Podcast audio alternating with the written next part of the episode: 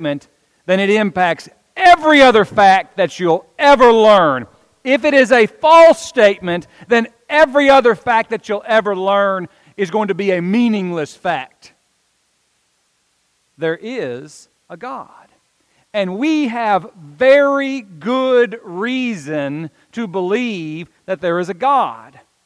One of my struggles is that, that this, is, this is something we could, you can go really deep on, and I'm trying to very intentionally not go as deep as we could go because I want to make this point.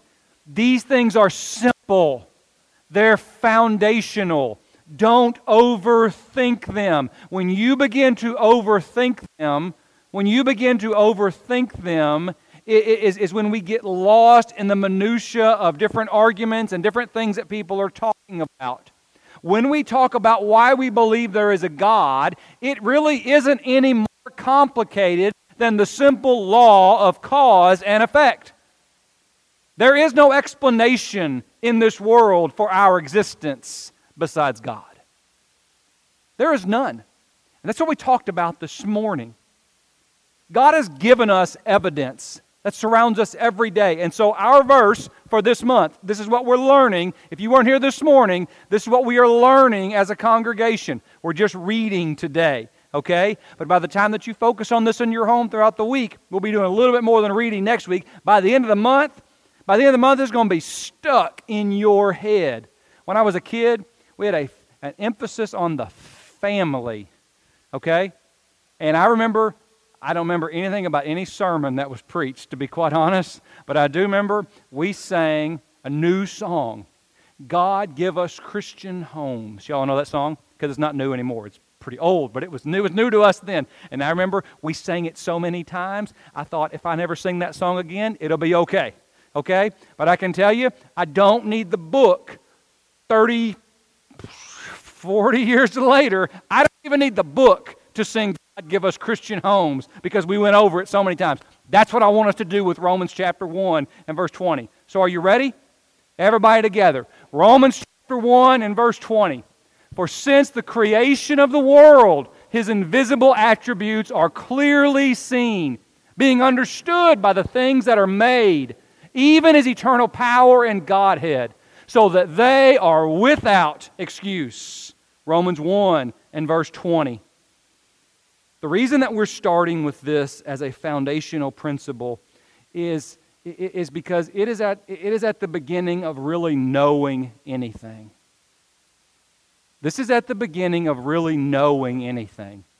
So often in the church, we, we start off or we, or we assume or we assume some of these foundational principles, which is fine in the right context, but, but, but to understand there are many people that you will engage with, maybe even your own children or your own family members, your own, your, your, your own coworkers, who, who they, don't, they don't have the same set of assumptions that you have. And so you try to jump straight into a conversation talking about what the Bible teaches. You talk about the fact, well, the Bible teaches X there any, any great number of things you could talk about that the Bible teaches. The Bible teaches that baptism is for the remission of sins. Fact. Acts 2 and verse 38, right? Uh, the Bible teaches that homosexuality is a sin. Fact. Romans 1 and verse 26. The Bible teaches that Jesus is the Son of God. Fact. Luke 26 and verse 70. The Bible teaches that God loves you. Fact. John 3 and verse 16. I mean, those are all facts, right? But, but we begin, we begin to, to engage in, in, in conversations in, in, conversations like that where we're basically saying the Bible teaches X, therefore I know that X is true. And you have that conversation with another individual you're trying to, to study, you're trying to save, you're trying to save their soul, and they might look at you and they might say, I hear what you're saying. I don't deny that the Bible teaches any of those things. Matter of fact, I can read the same scriptures that you're, you're, you're doing a really good job of showing me what the Bible teaches. But why do I care about what the Bible says? See, when, when, when, you, when, you, when you talk to your grandmother, you didn't, have to, you didn't have to deal with that for the most part. Because I can remember having conversations sitting around with, with my grandparents, and we were talking about it wasn't the, the deepest theology in the world in retrospect. I can tell you some other conversations later. But I remember the basis of all these conversations was, well, that's what the Bible says. So that is the reality. Deal with it. right? I mean, this is the end of this story. That's what the Bible says. Well, great. That's a wonderful conversation. Matter of fact, a lot of our Bible classes are going to be set up that way. We're going we're going to have some assumptions coming in. I want to know what does the Bible say? Go onto a college campus and you hold up a sign about uh, with, with, with the verse of scripture on it about what the Bible says, and you know what? You know what many young people are going to say? Who cares? Who cares if, that was, if, if that's what the Bible says? They don't believe. They don't believe this book came from God. As a matter of fact, back it up even further, they don't even believe that there is a God. But if they did believe that there was a God, then why would they give any preference to this book over some other book? I mean, I mean, what about the Quran? What about the Book of Mormon? Uh, what about Confucius? What about other holy writings that many people in this world very sincerely believe? These are harder questions, aren't they? But you're going to have to answer these questions if you're going to if you're going to if you're going to impact this soul, right? You're going to have to understand that. Otherwise, you're going to, you're going to keep butting up against that wall saying, well, the Bible says, the Bible says. Yeah, but they don't care what the Bible says because they're not ready to talk about what the Bible says because, because they don't even know that the Bible's God's inspired word. They don't even know that there is, that there is a God. And so in our, in our thought process or in our conversation and or, or in our outreach or in our evangelism or in our frustration as to why people are not, are not understanding or they're not buying into what we say, it may not just be a conviction issue, it may not be a dedication issue, it may mean that they just don't have some, some, some basic facts. So, so you were going to have to back up, and before we teach what the, Bible's, what the Bible teaches, I've got to back up and I've got to say the Bible's God's inspired word. So, why do you believe that the Bible is God's inspired word? Now, you notice that's one of our foundational, our foundational principles. This is the conversation you need to have. And you may not know why. You just you think it is, you believe it is, or maybe you could give a very soft answer about those things, right? I want to firm that up. I want to firm that up because because other people are not going to accept your soft answers any more than you would accept their soft answers. I want to really be able to explain this is why I believe the Bible's God's inspired word. And only then can I talk about what, about what it is the Bible is teaching. But you're living in this world, you're, you're, you're, you're, li- you're living in this world where, where, listen, people are even going to say, well, yeah, but I don't even know I believe in God. I don't even know if I believe in God. Right? We talked this morning about atheists, agnostics. You guys deal with this? Gracie, you live on a, you know, a secular college campus, right? So, like, is, would you say there are, there are a lot of people that they'll say, oh, why do I care about God? God is not in the picture. When we figure out what we're doing on Friday night, for, for the vast majority of young people in our society, they're not thinking, I wonder what God would think about what I'm doing tonight. That is not what they're thinking. That's what you're thinking, I hope. That's what I'm thinking, I hope, right? But that's not what they're thinking. They're not even thinking, I know what God says, but I'm just going to rebel against God. That's not what, they're not even thinking about God. He's not a process, He's not a part of the equation in so many people's lives. So, so if I'm if I'm going if I'm going to have this conversation, if I'm going to have this conversation, I'm going to have to back up again to this idea that God exists. So that's why we spent some time this morning. We'll spend some time all throughout this month talking about the fact that God exists. And it's only then that I can. This was actually beat it head when I was a student at Freed-Hardeman. Uh, we, it is the argument for religious knowledge. How do you know anything? How do you know anything? Well, you're going to have to satisfy these criteria. Number one, you're going to have to prove God exists. Number two, you're, you're, you're going to have to understand that the Bible is God's inspired word. And then number three, you're going to have to teach and show that the Bible teaches something. The, the Bible teaches X, whatever X is. Then you know that X is true. Okay, so, so once again, most of the time in our preaching and teaching in this environment, we skip right down there to, to, number, to number three. The Bible teaches X. Right? We want Bible, book, chapter, verse. That's real preaching, right? Right? We, I mean, we, we, we, we, understand that. We demand that as, as we should. But when the devil gets in there to understand, he doesn't have to have a conversation with people about what the Bible teaches if he can undermine the things, the things that come before that. If he can plant doubts in, in people's minds about whether or not the Bible actually is God's inspired word, if they don't really believe that, I'm just going to tell you, there are some things in this book. If I don't believe that they are the, the God breathed, inspired word and will of God, I would never have the will, I would never have the nerve to even say them out loud.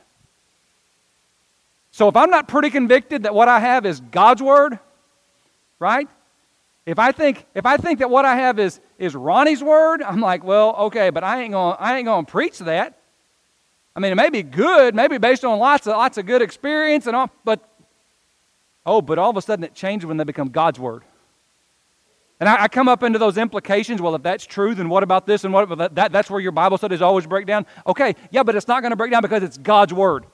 Like deal with the implications because they're implications that come from God. Does that make sense? There's a difference in that.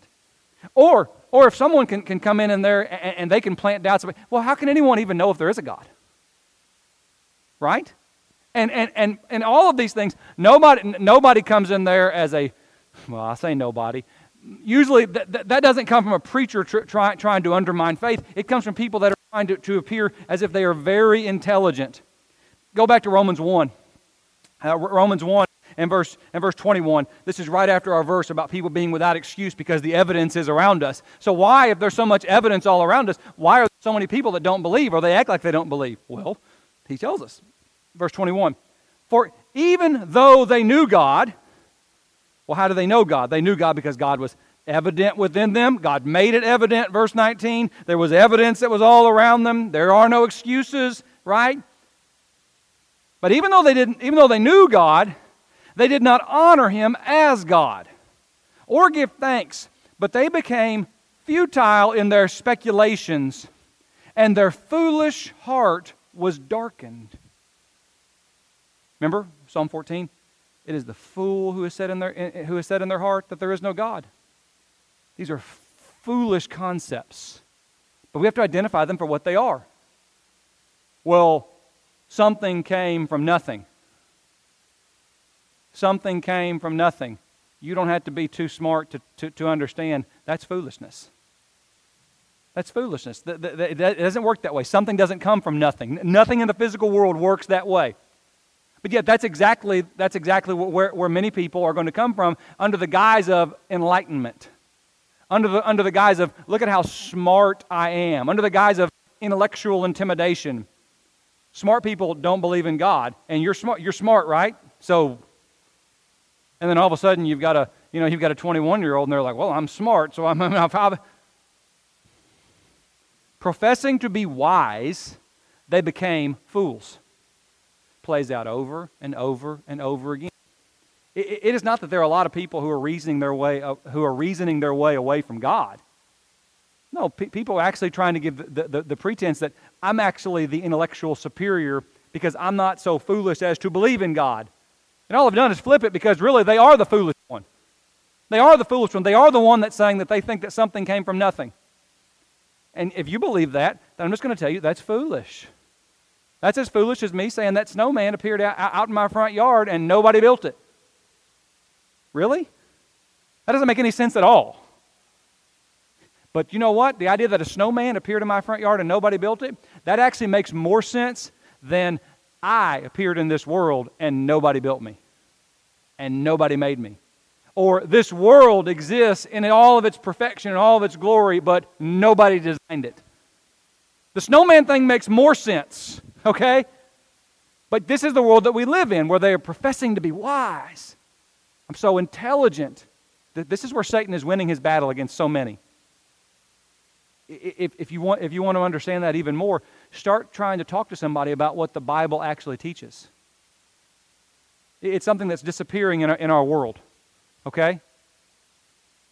So, so, most, so most of the people that, that, are, that are rejecting Christ, they're rejecting the church, when you begin to talk to them about, about what the Bible teaches, they're incapable of that conversation.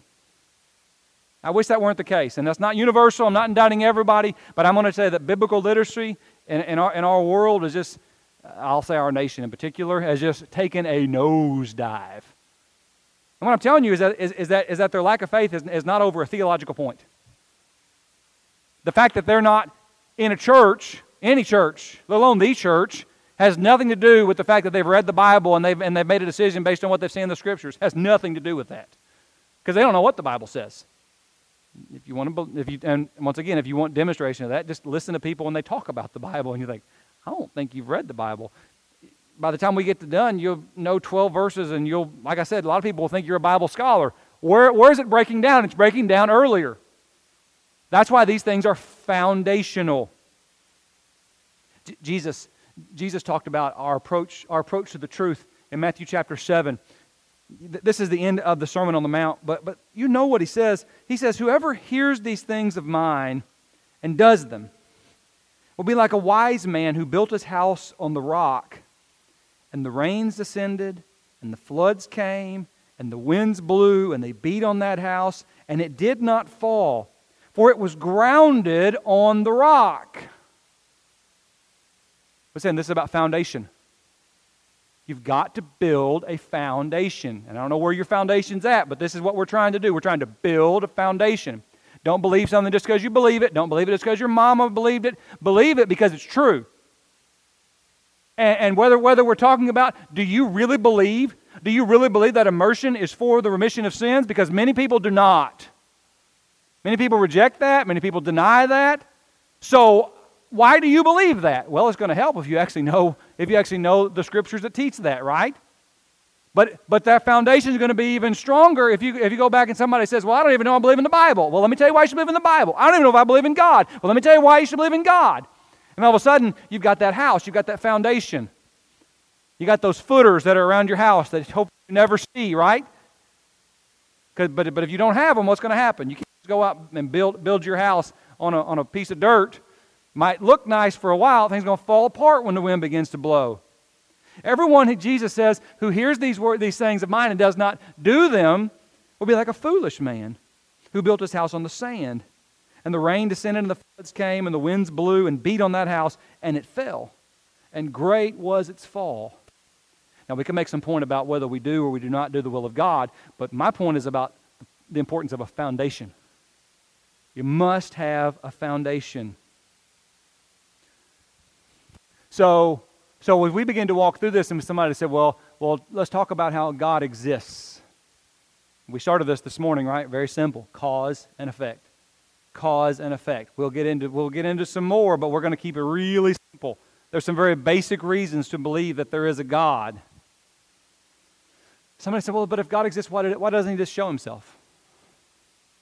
Right? Don't you think that would make things a lot easier? Have you ever wished God would just show himself? Uh, the, the, Bible's filled with people that wish God would just show himself, by the way. Okay? And over and over, th- there, there's a problem with God just showing himself. People become overwhelmed. Right? He shows, he shows Moses his backside and he hides him in the cleft of the rock. Pe- people die in the presence of God. When people come into the presence of God, what, what do they always start doing? Well, we have like Isaiah, he just starts confessing his sin, right? We have Peter, Peter's like, I'm unworthy of this. I mean, you, you can't handle it, okay? When you begin in the, in the presence of a holy God. This is the problem. It's the reason, it's the reason when, when you read the book of Job and Job says, I know that my Redeemer lives, and we sing, I know that my Redeemer, that's, that's from Job, right? And I know there's some there's some there's some there's some references to Christ and Christ is our Redeemer and that. But ultimately, what Job is saying is, I need somebody to, to be the go-between between me and God because I can't. You can never stand before God. So so there's there's this there's this um, word. I first I heard this word about 20 years ago, and it's, it's always in my head. It's called epistemic distance. Big fancy word, right? Epistemic epistemic distance. Right? I have a doctorate, Ken, don't you know? So, so, so, but, but basically, it's this word that makes reference to the distance that God has from mankind. And the whole point is that God has, is at the perfect distance from mankind. Now, if he gets too close, it's overwhelming. It's overwhelming. And, and, and, then, and then our obedience, our following of God is completely meaningless. We're just overwhelmed. In, in, the, in the last day, when the Lord comes, right? What's going to happen to every single person in the entire world? Their knees going to bow. That's what Paul says in Philippians, right? The knees of the people, the good church going people, are going to bow. Hey, what about that person who you've been begging and pleading to, to actually pick up their Bible for the last 20 years and they refuse? What, what's that person going to do? Knee going to bow, right? What about that person who lives the most immoral, heinous, self centered, evil lifestyle that the world's ever seen? What's that person going to do? Bow, right? Because when God comes, He's going to overwhelm mankind. Everybody's going to bow. Take that however far you want, right? So God doesn't come that close. But neither is God so far away that we don't have perfect, every perfect reason to believe in Him. We're not just, I, man, I sure hope this is right. No, we have an overwhelming amount of evidence. We're not just taking somebody's word for it. It's what Paul's talking about there in Romans, right? No, I mean, the evidence is within them, it's all around us. You don't, you don't really have any excuse. The evidence God has put before you. He's the perfect distance away from, away from us. And so these arguments that we start off this morning, like with those cosmological arguments of cause and effect, we didn't even get to talk about design and, and moral arguments, and, and we'll work on how we can talk about those in, in, in the next few weeks. But ultimately, to understand that God exists and that that God has revealed himself. See, those arguments, they don't do a lot. They don't do a lot for us in terms of the Bible teaches X, but beyond, they give a foundation. Okay? So if God exists, but there's a lot of different ideas that people have about God and who is God, has that God revealed himself to us? So what's the difference in, you know, um, someone will claim that this is God's inspired word. Someone will come, we already said, well, Sam, the Quran is God's inspired word. The Book of Mormon is God's inspired word. The, the rantings of whatever, uh, there's lots of people have rantings and they've said this is God's word throughout the world. Okay? There are lots of cults that are out there. So how do I know the difference? Well, I'm going to look at this book and I'm going to look for things that can only be explained by the presence of God. Supernatural things, right? Not, not, not just neat things, but things that can only be explained by, by, by the presence of God. For me, and for the sake of time, we're not going into it, but we're going to spend a whole month, okay? But, but when you talk about the scientific foreknowledge that's contained within the Bible, the things that the Bible talks about that men had no concept of, but yet those things are in the Bible, that, that, that today science is just beginning to understand, but they've been in the Bible for years and years and years. When, when, you, when, when you see, for example, uh, the, the command to circumcise babies on the eighth day, right? And we say, okay, I don't just a random day, eight days later, why don't you just do it before, you know, before you leave the hospital because everybody wants to go home. So why, why, why do they say in the Bible, wait till the eighth day? And then later on, we begin to understand, oh, that just so happens to be the day, this so happens to be the day that, that, that, that babies are able to clot their blood more than they have ever been able to. Well, how'd the Bible know that? Why do they give them shots for that, for that, for that clotting, for, for, for that clotting na- nature today? That's why you don't have to wait too long to take your kid home today, because they give them a shot. How'd the Bible know that? Uh, only explanation I got is something supernatural, something, something, someone beyond this world. This book is not a, is not a normal book. We'll, we'll talk more about that. And then, and then we get down to talking about that the Bible teaches X. So what does the Bible teach? This is, this is foundational. Okay? When we, when we, when we, think, when, when we think about the gospel, the Bible teaches that we are lost because of sin. That's what it teaches. I wish the Bible didn't teach I was lost. This is an inconvenient truth. Right? I wish the Bible just talked about how great I was and how the Lord loves me because who wouldn't love me?